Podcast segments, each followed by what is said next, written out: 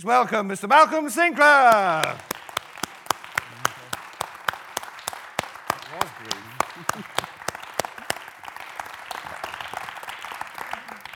well, ladies and gentlemen, it's a great pleasure for me to introduce to you one of my very favorite actors, Malcolm Sinclair, who never gives anything less than brilliant performances. And you can savor one at the moment, that is, if you haven't seen it already, as Sir Ralph Bonington Bloomfield, Bloomfield no, Bonington. No, no, Bloomfield Bonington. Bloomfield Bonington, a very superior sort of gentleman in this sparkling revival of Shaw's The Doctor's Dilemma, on which magnificent set we are currently sat.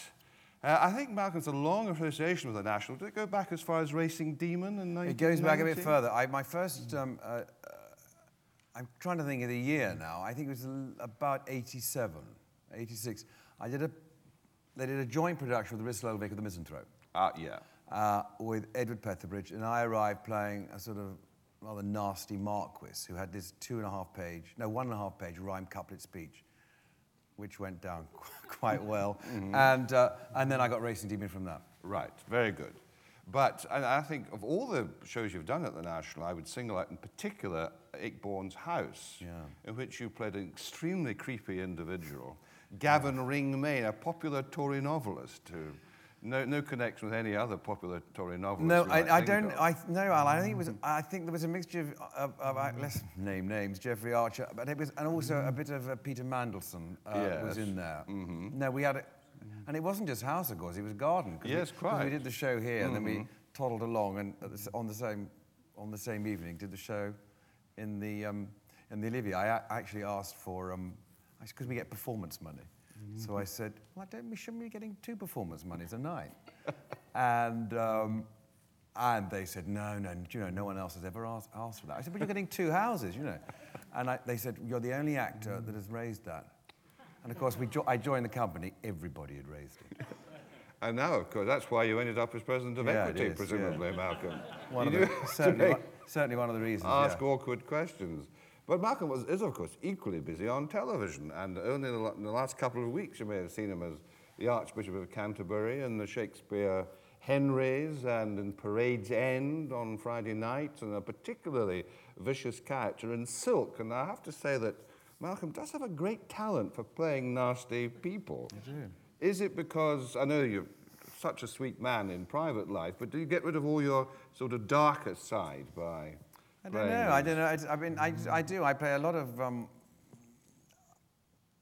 I play a lot of upper class shit, actually. and um, I don't know why. Partly because I enjoy playing them so much. And um, you know, it's, I mean, the best parts are the devil's parts. The best parts are the, are, the, are the nasty ones on the whole. And um, and of course, a lot of the a lot of the, the villains are actors anyway. In in a sense, they're all, you know you, the calculation of doing damage to somebody. is a sort of is a, there's a similarity, maybe without being too pompous, about uh, uh, you know what you do as an actor. I don't know why, but then I you know so I do play genial people. I mean, Sir Oh. Ralph's Sir Ralph's pretty genial. Yes, exactly. His heart's in the right place. But actually, going back to, to Gavin Ryng-Mayne, the performance which rightly won you the Clarence Derwent Award, Hmm. I mean, when you're playing a character like that, is it, it's often been said that acting is a kind of moral judgment that the actor passes on the character, but at the same time, isn't an actor's job to look at the world through the point of view of the character, irrespective of whether he's a good guy or a bad guy? Yes, I think, I mean, I, but with a bit of luck, you try and do both. I mean, not only for bad people, but for stupid people. I mean, I'm sort of playing a stupid person at the moment uh, who thinks he's terribly intelligent. And, um, and so at the same time as, as, as you must never betray, it's, it's this extraordinary game, is it? You must, never, the char- you must never portray as a character that you're, that you're being vile or that you're being stupid. But as the actor, you, must, you know the effect that you're having. The other mm-hmm. thing I quite like, and I like actors who do it, is I don't, I, or rather I should say, I don't like actors who want to be loved on stage, mm-hmm. who come on and want the audience to go, oh, aren't they nice? Mm-hmm. I find that very irritating. and uh, I, want, I, want, I want a bit of, especially with the young actors now I watch them, I want a bit of insolence. well, well, I'm sure we'll provide plenty of that, ladies and gentlemen. But I should also say it's about one of the rare times I can actually address someone by the term Mr. President, because you are, and re- recently successfully re-elected president of Equity, which must take up a lot of your time as well. Well, it, t- it does and it doesn't. I mean, it, depending on what's going on. I mean, I don't. Obviously, the staff run the union. I'm there to chair. I mean, my basic job is to chair meetings, make speeches, bang the drum, give advice, and do a lot, a lot of emails. And I, before I stood for this, it was. Um, I mean, a lot of you will remember her. Uh, Miriam Karlin was got me, bullied me, morally bullied me into doing it. Because she said, You've got the time, darling. You, you, you owe it to. And I do. And I, when I, and I now bully people in turn about paying their dues and you know, stepping up to the mark.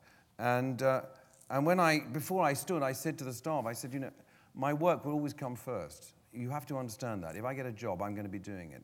And they said, That's what we want. We want someone who's absolutely, who's in the rehearsal room, you know, going to the theatre, in the studio, uh, who's talking to actors, who knows what's going on, especially because the industry at the moment is changing so rapidly, particularly the mechanical industries. And so the fact that I'm out and about and touch wood, working, you know, that's useful to them. And let's go back now. Am I right in thinking there's, particularly since you've played a few ecclesiast- ecclesiasticals in your time, it is a, a family business, is it not? Well, not exactly. My, my brother's a bishop. Yes. I don't know why that's funny, but it is. um, he's a I have, I always sort of say he's a suffragan bishop because he's not a, a diocesan bishop, though who knows. And uh, yeah, and of course I have played cardinals, archbishops, bishops, clergymen. It's, I, I- I had, a, I had a, a great grandfather who was a Baptist clergyman, but the whole Anglican thing, uh, no, I don't know. I mean, it's a particular. I mean, I'm very. I, you know, I, I, I do play a lot of a, a- a particular. I do. I like playing sort of English types. Hmm. And there's a, the English clergyman type or the English military type. I do. You know what I mean? I just. I sort of. I, I know. I was brought up in the 50s and 60s by seeing all the those character actors like Thorley Walters or Yes. Raymond Huntley mm-hmm. or. And I, I realised now I'm turning into them. well, you could do a lot worse. No, indeed. I loved Thorley Walters. He was a very funny, funny actor. Yes, yes. But you also read, as well as drama, you read theology as well. God, you have done your research. So that, that tells me that an interest in religion. I've always had it. Yes, I, I have always had it, though I'm, I'm not religious myself at the moment. Uh, uh, but I, no, it's always been there. I don't know where, wh- where that comes from. I have a sort of, and I suppose the union thing, oh God, it sounds so pompous to say, it, but you know, I do have a sort of moral view of the world. And, I, I, and, and when I see very bad acting, I, I morally disapprove of it. so, I mean, I do. I realize I, I get furious. Well, I suppose it's not. I mean, there's a great deal, I suppose. In, What a bad acting. no, no, no, well, there is. That's true. None of it here, though, I hasten No, no, to no, add. no, no, no. But I mean, you- there is a, a certain connection between the theatre and a certain type of religiosity. Indeed, and of course the liturgy and uh, the ceremony and, and all, all the ceremonial all rites. I, I, I, I mean, I, and I love all that. And I have given my brother notes on his sermon. How did that go down? I was maybe all right. um, no, I just thought he was. I said you're pitching your voice a bit high, not using your real voice, which is what actually has been said. You know, when one is a young actor, sometimes it's said to you, why don't you just use the, your natural voice rather than putting it somewhere that, which you think's more effective but isn't. Now, with a name like Malcolm Sinclair, isn't there a sort of Scottishness in Yes, my, my father was a Scot uh, from the far north of Scotland. Uh, and uh, my first name's Donald, actually, as was my father's, but um, uh, and named after a grandfather who died just before I was born. And, um, but I, apparently Equity said there was a, a Donald Yes. Sinclair around, so I'm Malcolm Sinclair. But anyway, I, I've always sort of been Malcolm Sinclair. Yes, but I'm, you know, but I'm, I always thought I was rather Scottish, and I spent, you know, my childhood, I spent time with my family up there. But I realised that I was absolutely English when uh, I was doing a, a season at the Birmingham Rep, and I was, had some friends at Stratford, and I was going down on the bus at sun, about at dusk, and I saw the sun go down over Warwickshire, and I went, oh no, I'm English. I just sort of, I thought, oh no, Yes. I'm English really. Because I've been you know, born and brought up in London. Mhm. Well, I suppose that what you were in the middle of Middle England and Warwickshire. You can't get much more middle than that. But after Hull, you went off to the Bristol Old Vic. So Yeah, then I did. I did. I got my uh, my first. I got my equity card, which of course you had to in those days. Uh, those were wonderful days. And um, uh, at Hull, what, what became Hull Truck, at the- at the Hull Art Centre in Spring Street. And then I did children's theatre, which I hope there's nobody involved in children's, it absolutely killed me. And I just thought, if I keep doing this, I will shoot myself. So then I went to the Bristol Old because I did, did a one-year course. And of course, in those days, one could get a grant for it.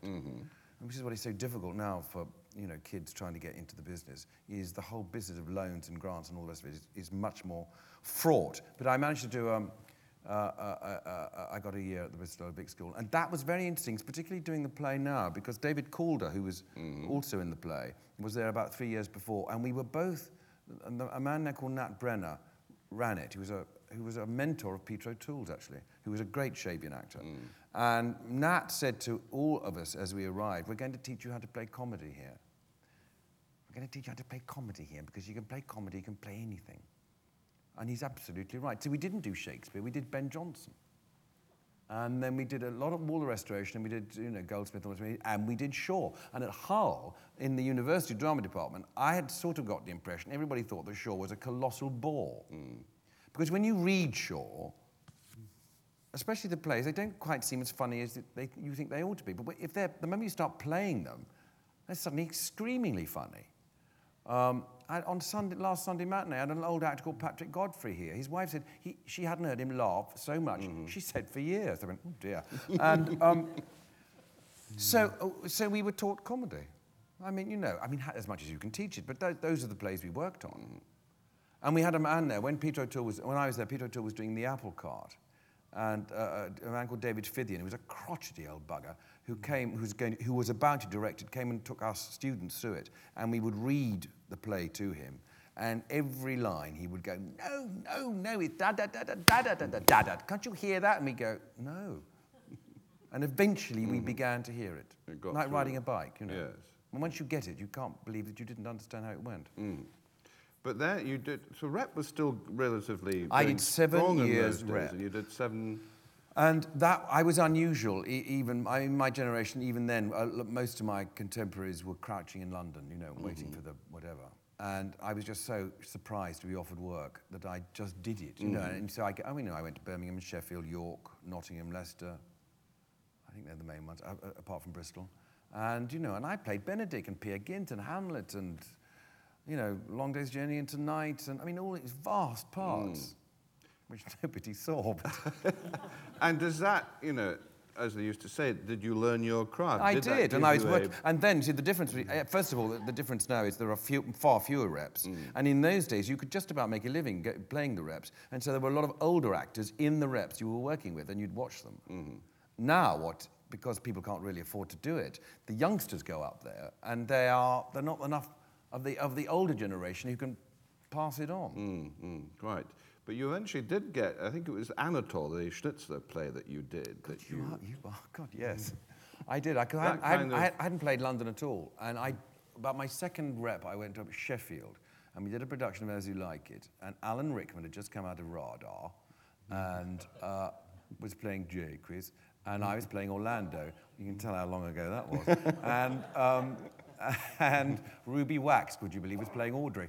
And um, anyway, well. I kept in mm. touch with Alan, and mm. Alan was offered this, this Schnitzler play at the gate, and he said, No, I can't do it because I'm doing something else. I mm. think you should have Malcolm Sinclair. And so that's how mm-hmm. I got in. And then the RSC saw me. yes, and, and then you were off, really. And I was sort of off. But you know, I'd been doing it then for about 12, 13 years, 14 years.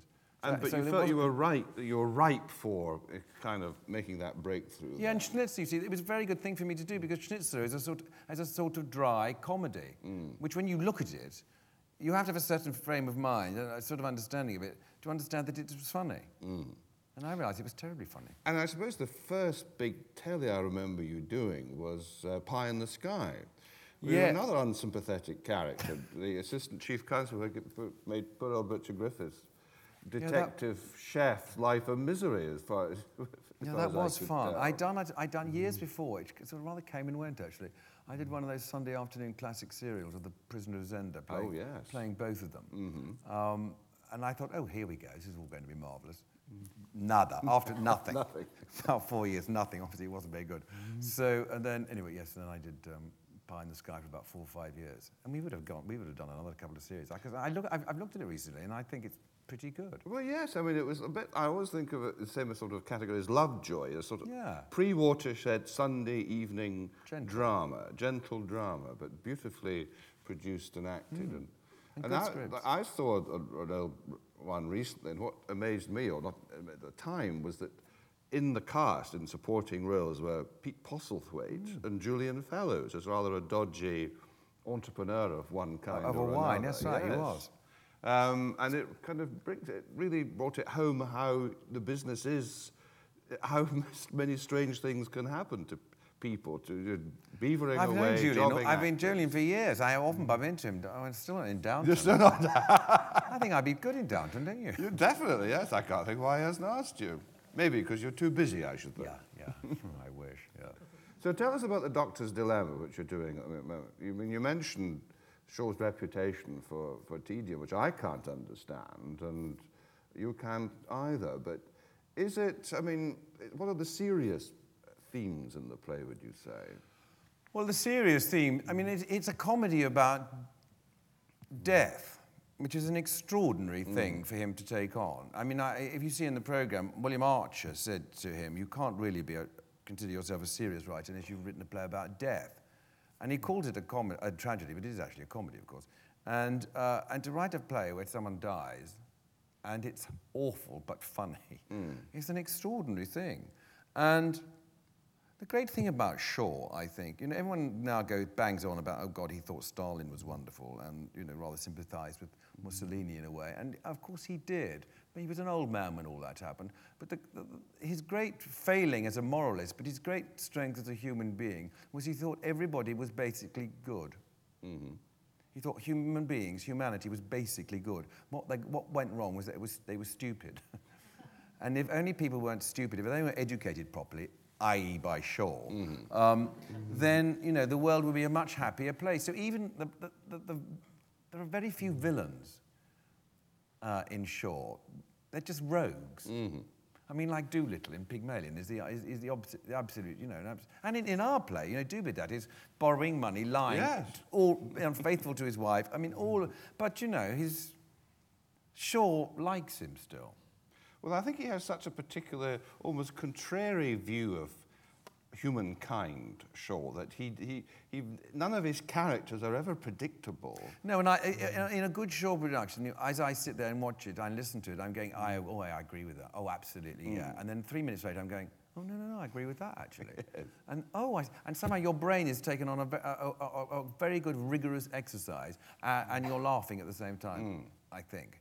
I mean, in our play, I think the last act is a great surprise. I don't know how many of you have seen it, but, you know, there's a great confrontation between the two leading characters. Um, and and a whole moral question about truth. How, how- are you living a truthful life? Which, of course, is what he gets from Ibsen, I think. You know, uh, and in that sort of, you know, uh, uh, that's what I like about him. I, I mean, it, is the is the first of all the, the fun of it, but it, it's about serious stuff. But the idea is sparkle, doesn't it? The dialogue, everybody is highly articulate. So you, everyone is able to express themselves brilliantly because they're all aspects of Shaw, presumably. The, the I suppose so. I mean, the other, the other thing, important thing about it, as, as you know, as we as we we've been doing, no, is is is. I mean, he called his plays operas, and they're operas in the sense that you have to obey the music of them, which is the rhythm of them, and uh, if you get the rhythm of it wrong, and it doesn't have enough vim and spirit, then the thing starts to Yes. deflate. And uh, on, on a bad night, you can hear you, if, if, you, if, a line gets dropped or, or, energy starts to, then you can feel the sort of the air going out of the thing. Um, and and if you get that, you have to learn it absolutely precisely because the, the rhythm, the way he lays it all out, is so marvelous. You know, he used to read his plays to his casts before they started rehearsing it, so that they could hear the rhythm. I think. Um, and so, actually, what you're saying, of course, all, of are, all, all the characters are aspects of him. Well, I suppose that's true of every writer, but, um, but you know, he knew how. But you know, I don't play. There's, there's, something, there's nothing Irish about what I. I mean, I'm an absolute establishment Englishman, and he's got that awful sort of pompousness. Yes. Um, he's got it absolutely right. But you're, you're almost sort of erect with self-satisfaction. Yeah. You're s- Sorrel, Careful which yeah. makes it so, which makes it so wonderful. You know, just jaw-droppingly uh, lovely to watch. And his phagocytes, they tend to be his great. Yes, I gather that I gather the science of the of the play is dodgy. yes, I would have Um, thought so. no, I don't just mean I just don't mean uh, R- Sir Ralph, but I think the whole scientific uh, setup of positive mm. phases and negative mm. phases, which I think Shaw thought was scientific, isn't scientific. So are there such things as phagocytes? There is no phagocytes. Or faggot, oh, sorry, the G is hard. I think I think there are. I think there are. I, I think it's a mm. term that used to be used, but no longer. Right. And also, I have to say that for somebody whose sexuality was, well, if, if it's sort of working at all, was pretty low, the passion that the Dubedats and indeed uh, other characters in the play show is truly gives a lie to that. I It's think so. Remarkably, you know, for when was the play written? 1906, I think. So that's- 1906, it's from- 106 years old. Yes, we, we know what they've been getting up to, the, the Oh, Dubedats, yeah. don't we? They can't keep their hands off each no, other. quite. And you know that's fantastic, especially with the, you know with the with the, with the, the dryness of the doctors. Um, you know the lines like you know all professions are conspiracies against the laity. Yes. I mean that's a you just go, that's nailed it. Mm. You're absolutely right. And the, and the joke about the journalist. I mean the, the, the, the you know Sam brilliantly plays the journalist. I mean just it couldn't be you know after Leveson. I mean it's just it couldn't be more relevant. Quite, quite. Now, on telly, we've seen you a lot recently, as I mentioned, the sort of Parade's End and the Shakespeare. I'm hardly in Parade's End. well, well I was, that was one of the points I was going to make, and wearing your equity hat, you might like to uh, comment on this, because I've been very struck recently. I suppose it was the producers of Poirot and Miss Marple that started it, but we're now, and Parade's End and the Shakespeares were full of it, is this sort of luxury casting, whereby you hire leading actors to do relatively, you know, minor roles in the uh, production, which makes me think, well, there must be a lot of very good actors out there who aren't names, but who could do equally as well. And there's something almost rather vulgar about this, you know, displaying all the big names you can attract to your drama. I mean, what's the kind of, what's the thinking behind this? The, the thinking is there's not enough work. Mm-hmm. That's the thinking. So if you ring up a, to take a, an example, a, a great actress like Miranda Richardson and say, would you like to come and do a Tom Stoppard script? This is this, this, this, and we'll pay you this. She'll go, yeah. And you're going to be working with a very, very, very good director and some very good actors. You go, yeah. Now, that would, 30 years ago, that could not have happened because there was much, much, much more work around. There was more drama made on television, there were more films made, there was more theatre around, but work is shrinking. And uh, I, at the moment, I, you know, I worry that it's, it's, it's going to continue shrinking because although all the cuts have been announced, I'm talking about theatre here really, all the cuts have been announced and most of them haven't even taken effect yet. And the other thing that's coming down the turnpike are the local authority cuts. I mean, some local authorities are going to ha- have to cut more or less all their arts funding. So theatres are going to close, companies are going to fold. And uh, so that, I mean, that is the basic reason. And of course, it is slightly disconcerting to see what you go, oh my goodness. And then it is very disconcerting, I suppose. But on, on, the, you know, on the hand, if you're going to get Miranda Richardson to play a part, of course you're going to get her because she's absolutely brilliant. Yes, it's, uh, uh, one agrees with that. One enjoys seeing those people all together. It's a kind of, it's, it's, a, it's a treat, really.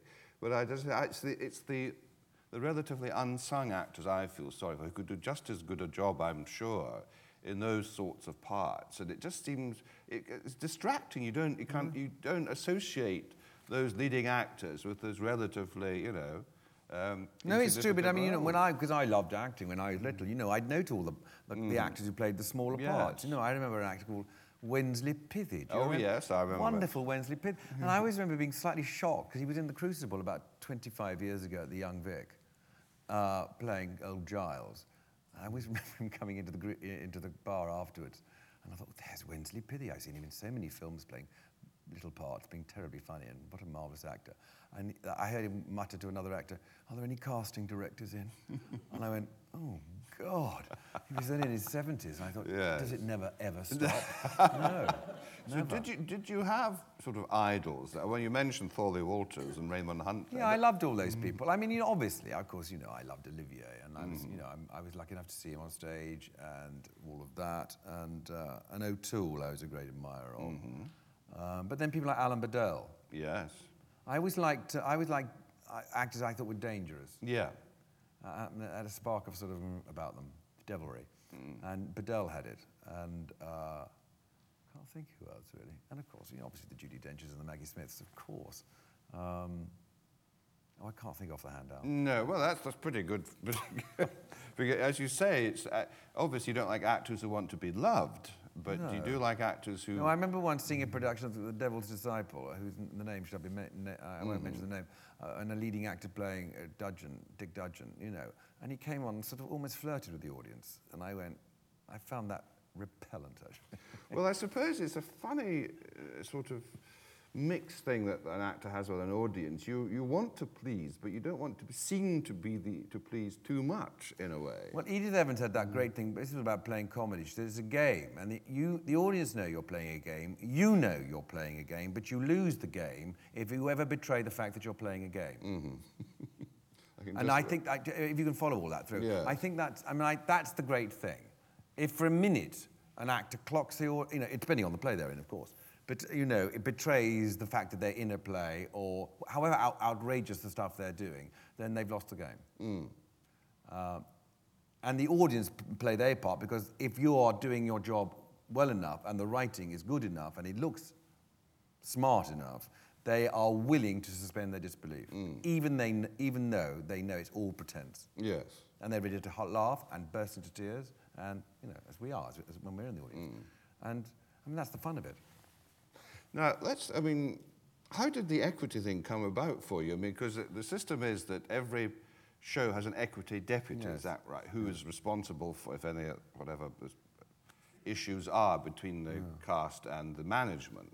So were you always somebody who kind of spoke up and said, when Well, I did. I was an equity dep. An equity dep doesn't have to do too much. Depend, like here, we don't have to do too much as equity deps because the place is well run and they mm-hmm. respect our, con- our, our contracts. But if you're working with some producers, then you have to be much more on on the qui vive.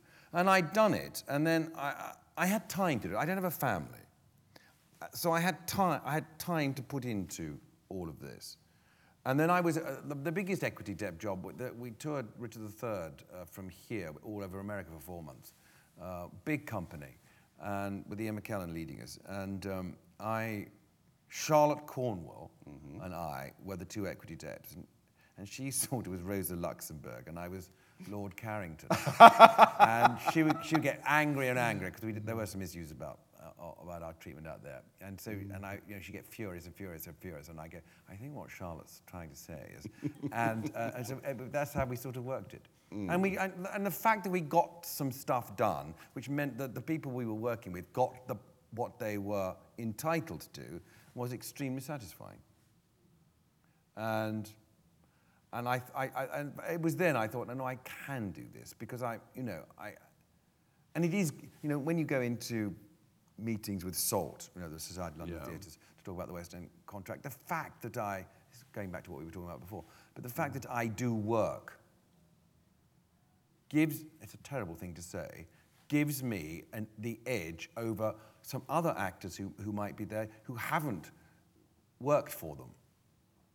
And it, it just is a question of, you know, it's a terrible thing when, it's, it's a question in, in English society, but in, in, our, in our business, one is for potential, when you meet potential employers, the instinct is to defer. To directors, to producers, the in, of course it's because you want them to employ you. And if that carries on into negotiations, then you're in big trouble. That's why the staff do most of the negotiating because they're not going to be employed by, um, uh, by, by, by the producers. But that, but that, you know, that, so, and to be able to argue, and when you, and a lot of the producers are, are, are very terrifically good people, and once you put the arguments to them, they go, oh, yeah, I do see that. We hadn't quite seen that. Sometimes they don't. Mm-hmm. But when did I must pour you a cup of tea? Oh, yeah, you must a be tea. parched. This is, this is so camp, isn't it? I, you're a milk in first. Sort of I'm a person. milk in first. Yes. Here we go. Oh, it's not, oh. There we are. Help yourself to a biscuit. Thank you, boy. Not too many of the chocolates. I've got my eye on. So, but when did you take the decision to go from being an equity dep to being president of the union? Well, I, was, I, I, I joined the council. I was on the council about four, five, six years. And then, uh, and then I was a vice president, which is, we don't do much then. And then, um, uh, and then I thought I would stand. Mm-hmm. Because I thought, as I said to Graham Hamilton, who was the president before me, a, a, a, a, terrific guy, and I said, Look, Graham, I, I'm going to stand now. He said, Why? I said, Because I'm working at the moment, and I think it would be useful. And he said, But why, why do you have to do it now? I said, Because if I do it in two years, thanks. I said, If I do it in two years, the phone might stop ringing. Because, you know, the phone, you never retire, the phone just stops ringing. Um, and I, I, you know, I just thought, strike while the iron is hot. And um, it's not for me to say whether it's been a success or not. I think, I think I've done a, a good job, but, um, you know, I get a kick out of it. I do, I get a kick out of it. So did you stand on a particular ticket then? Like, I will do this and I will do that and trust me. I No, because there, I, there is, I, there, I, I'm very pleased to say the days of great factions in equity has gone. I mean, you know, I, when, we, when, we, when I was starting, you know, we used to, there used to be the, the Workers' Revolutionary Party and the Socialist Workers' Party, and then on, the, on one side, and then on the other side, there would be all the West End actors, the Marius Gorings, all, and it, would- uh, there's this terrible divide and this terrible rowing that went on. And all that, uh, thank God, has disappeared.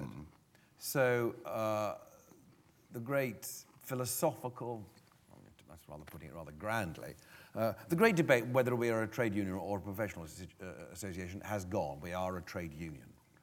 And so uh, the issues that we are dealing with are issues about, about how we manage to uh, maximize our power in an industry which is changing and changing faster than we can Yes. possibly predict.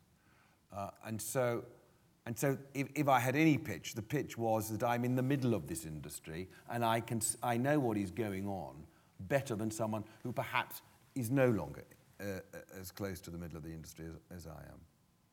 I mean, what is the, the main issues now then? You say the industry is changing very quickly, not necessarily for the better. What are the areas that you're most concerned in? Well, there are t- there's, there's two. well, The, the financial uh, concerns are getting paid for the work we do w- when it's shown all over the world on cable or on your phone or on, on your iPad. Or how do we get paid for that? How do we get the contracts organized so that we get paid? The other thing is opportunities for work.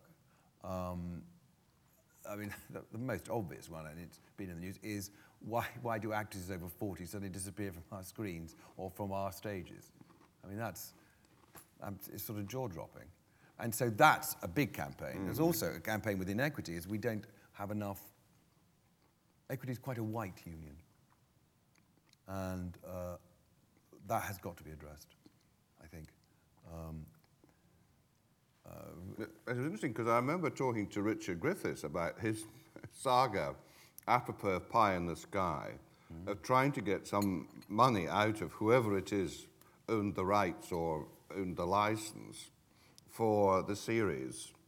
Um, and I think he finally agreed a sort of um, settlement with Yeah. whoever it was he'd tracked down. But there was the most extraordinary the, the, the thing was, the thing was sold on and on and on to mm. company after company, after company, and then you know I'd be, I'd, someone would be, I'd be in a record shop in, in London, so- and someone, a, Cana- and a very nice Canadian lady said, "Oh, we saw you on a cable channel in Ottawa," and I thought, really? Well, am I, and of course I went, "Am I getting any money for that?" well, quite.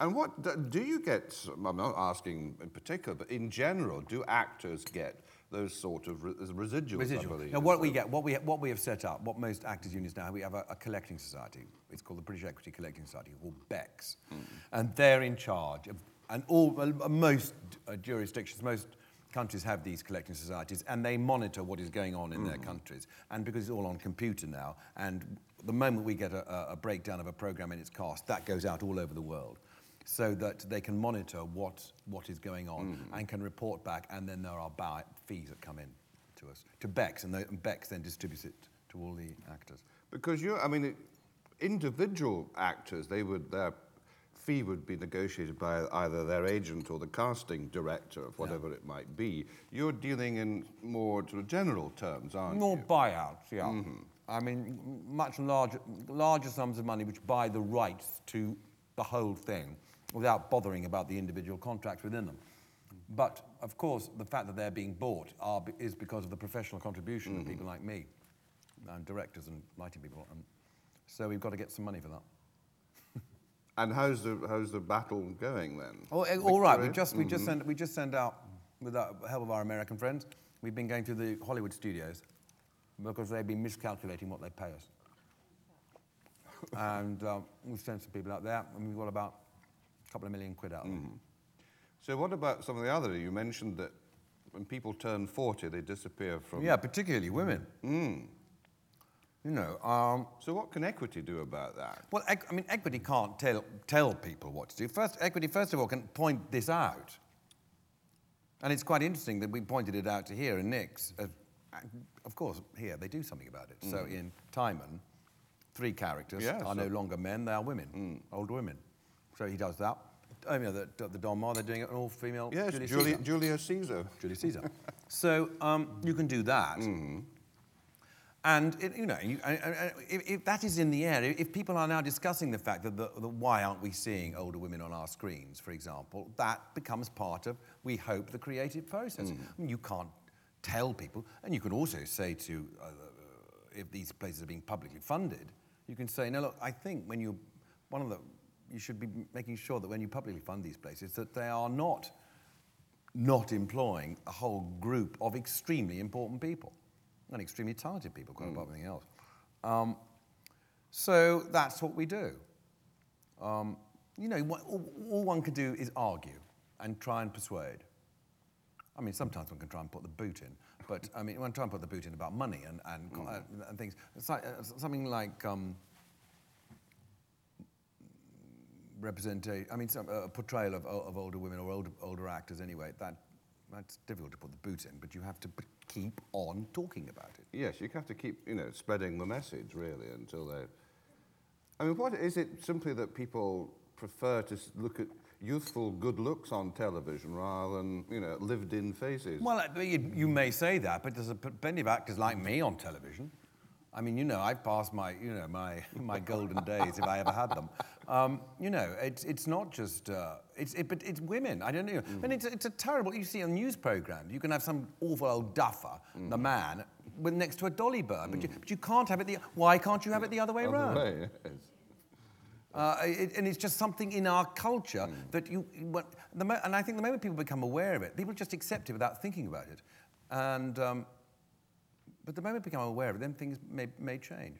So has equity recovered from the loss of the closed shop? That's some years ago now. So It has. I mean, our membership is going up. I mean, it's still, it's still difficult. Uh, and I regret that the abolition of the closed shop, and not only because it's made the union less powerful, but because I also think it's, I think it's been, I don't think it's been good for the acting profession as a keeping up its standards, if I'm absolutely honest.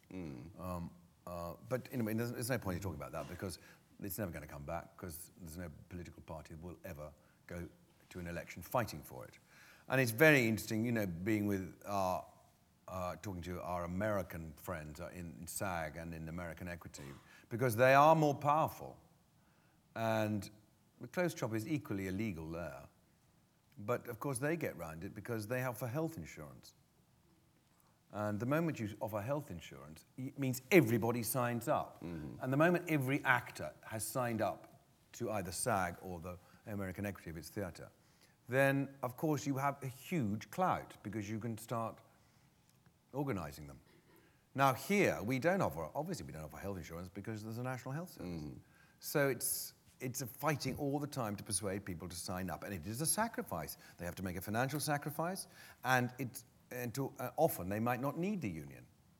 But the whole moral point of paying your dues is not just so it'll look after you, but it'll look after someone who's, you know, no man is an island. Uh, yes, and also there will be occasions when you need the support of Certainly. the union. Listen, the, the union got me twenty thousand pounds for for my something in James Bond, and I went. They got me twenty grand because a scene I was in was used by an Omega watch advert without without approval, mm-hmm. and it took them a year to get it, and I got twenty grand, and I, this is before I was even really associated with it, and I said to the man, I said, "Do I owe you any commission?" And he said, "No, you pay your dues," and I thought. That's an organisation I want to be part of. Mm-hmm. So people can just come into the profession and start, hopefully, making their way in it without actually being equity members. So the Oh, old system of equity oh, yeah. cards being... Oh, no, no, and also there's some, you know, there's some quite, there's some successful actors who don't belong. Mm-hmm. And that's another thing that's quite useful because I bump into them. and I go, and uh, one who should be named said, "Oh, yeah, I'm sorry. Oh, I'm sorry. Yeah, I'm sorry. I will do it. I will do it." Ladies and gentlemen, it's been a, a fascinating, most enjoyable session. Let's thank Mr. President Malcolm Sinclair.